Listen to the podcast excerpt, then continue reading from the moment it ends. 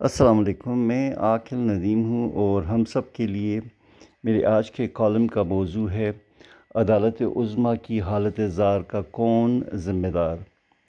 ہمارے chief justice اپنے جذبات پر قابو نہ پاتے ہوئے بڑی عدالت میں آبدیدہ ہو گئے۔ یہ آنسو وہ اپنی عدالت اور دو ساتھیوں پر پچھلے دو سالوں میں ڈھائے گئے مظالم اور زیادتیوں کی بنا پر بہا رہے تھے۔ انہوں نے اس سلسلے میں دو ججز کا خاص طور پر نام لیا۔ جن کو ان کے خیال میں بلا وجہ زیادتیوں کا نشانہ بنایا گیا۔ اس میں انہوں نے خاص طور پر اپنے موجودہ ساتھی جج مظاہر نقوی کا ذکر کیا اور پاکستان کی عوام کو بتایا کہ انہوں نے جسٹس نقوی کو صرف اس لیے بینچ میں شامل کیا کہ وہ ایک پیغام دینا چاہتے تھے کہ وہ اپنے ساتھی جج کے ساتھ کھڑے ہیں۔ چیف جسٹس کی بپتا کافی افسوسناک ہے، مگر اس دہائی کے ساتھ ساتھ اس بات پر غور کرنے کی ضرورت ہے کہ عدالت عظمیٰ کو اس صورتحال تک کون لے کر آیا ہے۔ کون عدالت عظمیٰ کی موجودہ تقسیم کا ذمہ دار ہے؟ کون ہے جس کی وجہ سے برادر ججز سے ایک دوسرے سے بات کرنے کو تیار نہیں ہیں؟ کس کی وجہ سے برادر ججز کو فیصلے تحریر کرنے پر مشاورت یا ان پر دستخط کرنے کے لیے انہیں اطلاع تک دینے کی ضرورت محسوس نہیں ہوتی؟ کس کی وجہ سے رجسٹرار میں یہ جرت پیدا ہوتی ہے کہ وہ ایک بینچ کے فیصلے کے برخلاف ایک انتظامی حکم جاری کرے؟ کس کے رویے کی وجہ سے نو ارکان کا بینچ تین ارکان تک محدود ہو جاتا ہے؟ موجودہ سیاسی اور آئینی بحران کا ذمہ دار کون ہے؟ کون ہے جو سپریم کورٹ کے دو یا تین ججوں کے ساتھ مل کر آئین سے متضاد اور من پسند تشریحیں کر کے اس بحران کی شدت میں اضافے کا باعث بنا ہے؟ عدالت کے اندر سے ہی کس کے بارے میں افواظیں اٹھ رہی ہیں کہ یہ آئین کو دوبارہ سے تحریر کرنے کی کوششیں کر رہے ہیں؟ اس معزز عدالت میں کون ہے جو کچھ ججز کے بارے میں تو آپ دیدہ ہو جاتے ہیں، مگر ایک ناپسندیدہ ساتھی جج اور ان کی اہلیت تک کو عدالتی حراسگی کا نشانہ بناتا ہے۔ اگر عدالتی بے چینی کا جائزہ لیا جائے تو اب یہ صاف دکھائی دینے لگا ہے کہ موجودہ چیف جسٹس کے دور میں متنازع فیصلوں اور عدالت کو مطلق العنان انداز میں چلانے کی وجہ سے اس بے چینی میں شدید اضافہ ہوا ہے۔ اور انہی کے دور میں عدلیہ میں بدترین تقسیم دکھائی دے رہی ہے۔ من پسند فیصلے اور من پسند آئینی تشریح کے لیے کچھ ناپسندیدہ ججز اور خاص طور پر سینئر ترین ججز کو جان بوجھ کر ان عام آئینی مقدمات سے علیحدہ رکھنے کی پالیسی کو دوام انہی کے دور میں ملا۔ سپریم جوڈیشل کونسل کے اجلاسوں کی تفاصیل سے ظاہر ہوتا ہے کہ اس ادارے کو جمہوری انداز میں چلانے کی بجائے اسے موجودہ چیف جسٹس کے دور میں منمانے طریقے سے چلانے کی کوشش کی جاتی رہی ہے۔ سیاسی جماعتوں سے جمہوری رویے کی اپیل کرنے والے جج خود اپنے ساتھی ججز کے ساتھ غیر جمہوری رویہ اختیار کیے ہوئے ہیں۔ سیاستدانوں کو بات چیت کا مشورہ دینے والے اپنے من پسند ججز کے سوا دیگر ساتھی ججز سے مشورہ کرنے کے لیے تیار نہیں اور نہ ہی ان کی دانش سے فائدہ حاصل کرنا چاہتے ہیں۔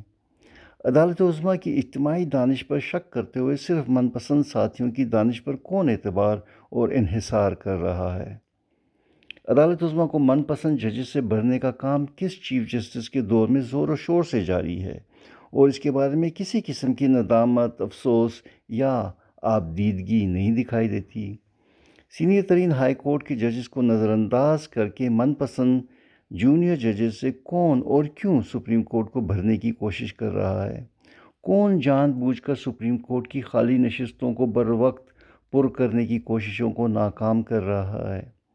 چیف جسٹس اس وقت تو اپنے ساتھی جج کی وجہ سے آبدیدہ ہیں، مگر یہ آنسو جسٹس فائز عیسیٰ کے ساتھ حکومتی شہ پر عدالتی ہراسگی کے وقت کیوں نہیں نکلے؟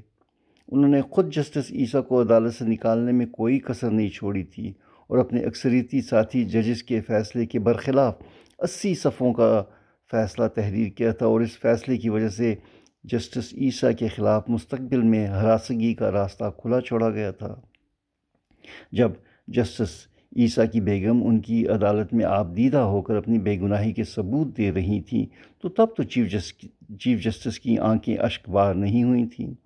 بیگم عیسیٰ بجا طور پر اب کہہ رہی ہیں کہ چیف جسٹس اس وقت کیوں خاموش رہے اور نہ ہی آپ دیدہ ہوئے جب صدر عارف علوی نے پریزیڈنسی میں بیٹھ کر ان کے خلاف ریفرنس پر تین انٹرویو دیے اور وزراء اور اٹارنی جنرل ان کے خلاف ٹی وی چینلز پر پروپیگنڈا کر رہے تھے۔ اسی طرح جسٹس شوکت صدیقی کی اپیل ان کی عدالت میں سالوں سے انصاف کی منتظر ہے، مگر اس پر تو چیف جسٹس کی نظر نہیں پڑی۔ جس کی وجہ سے جسٹس صدیقی کو اب یہ کہنا پڑا ہے کہ ان پر کیے جانے والے ظلم پر چیف جسٹس کو ترس کیوں نہیں آیا؟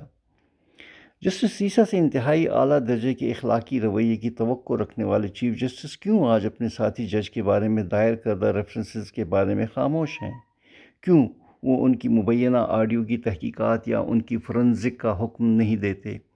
وہ کیوں اپنے ساتھی جج سے اعلیٰ اخلاقی اقدار کا مطالبہ کرتے ہوئے انہیں اپنی جائیدادوں کے بارے میں تفصیلات مہیا کرنے کا حکم نہیں دیتے اور سیاستدانوں سے ان کے مبینہ تعلقات کی وجوہات جاننے کی کوشش کرتے؟ اس کے برعکس وہ انہیں اپنے بینچ میں شامل کر کے کس کو کیا پیغام دینا چاہتے ہیں؟ بظاہر یہ پیغام بڑا سیدھا سادہ ہے کہ اگر آپ میرے ساتھ ہیں، میرے ہم خیال ہیں، تو آپ کو سو خون معاف ہیں۔ موجودہ سیاسی اور عدالتی بحران کے ذمہ دار بظاہر چیف جسٹس خود ہی ہیں اور اس بحران کے خاتمے کے لیے ضروری ہے کہ یا وہ یا تو اپنے آپ کو اہم سیاسی و آئینی مقدمات سے علیحدہ کر دیں یا پارلیمان کے بنائے ہوئے نئے قانون کے تحت تین سینئر ترین ججز کے ساتھ مل کر اہم فیصلہ سازی کریں۔ چونکہ سپریم جوڈیشل کونسل میں ان کی اکثریت پہلے ہی مشکوک ہے اور ان کا آئینی معاملات پر فل کوٹ بنانے سے مسلسل گریز سے ظاہر ہوتا ہے کہ شاید وہ اپنے ساتھی ججوں کی اکثریت کا اعتماد بھی کھو چکے ہیں۔ اس صورتحال میں ادارے کی بہتری کے لیے مناسب ہوگا کہ وہ اپنے عہدے سے علیحدہ ہو کر نئی قیادت کو عدالتی بحران سے نکلنے کا راستہ تلاش کرنے کا موقع دیں۔ شکریہ، خدا حافظ۔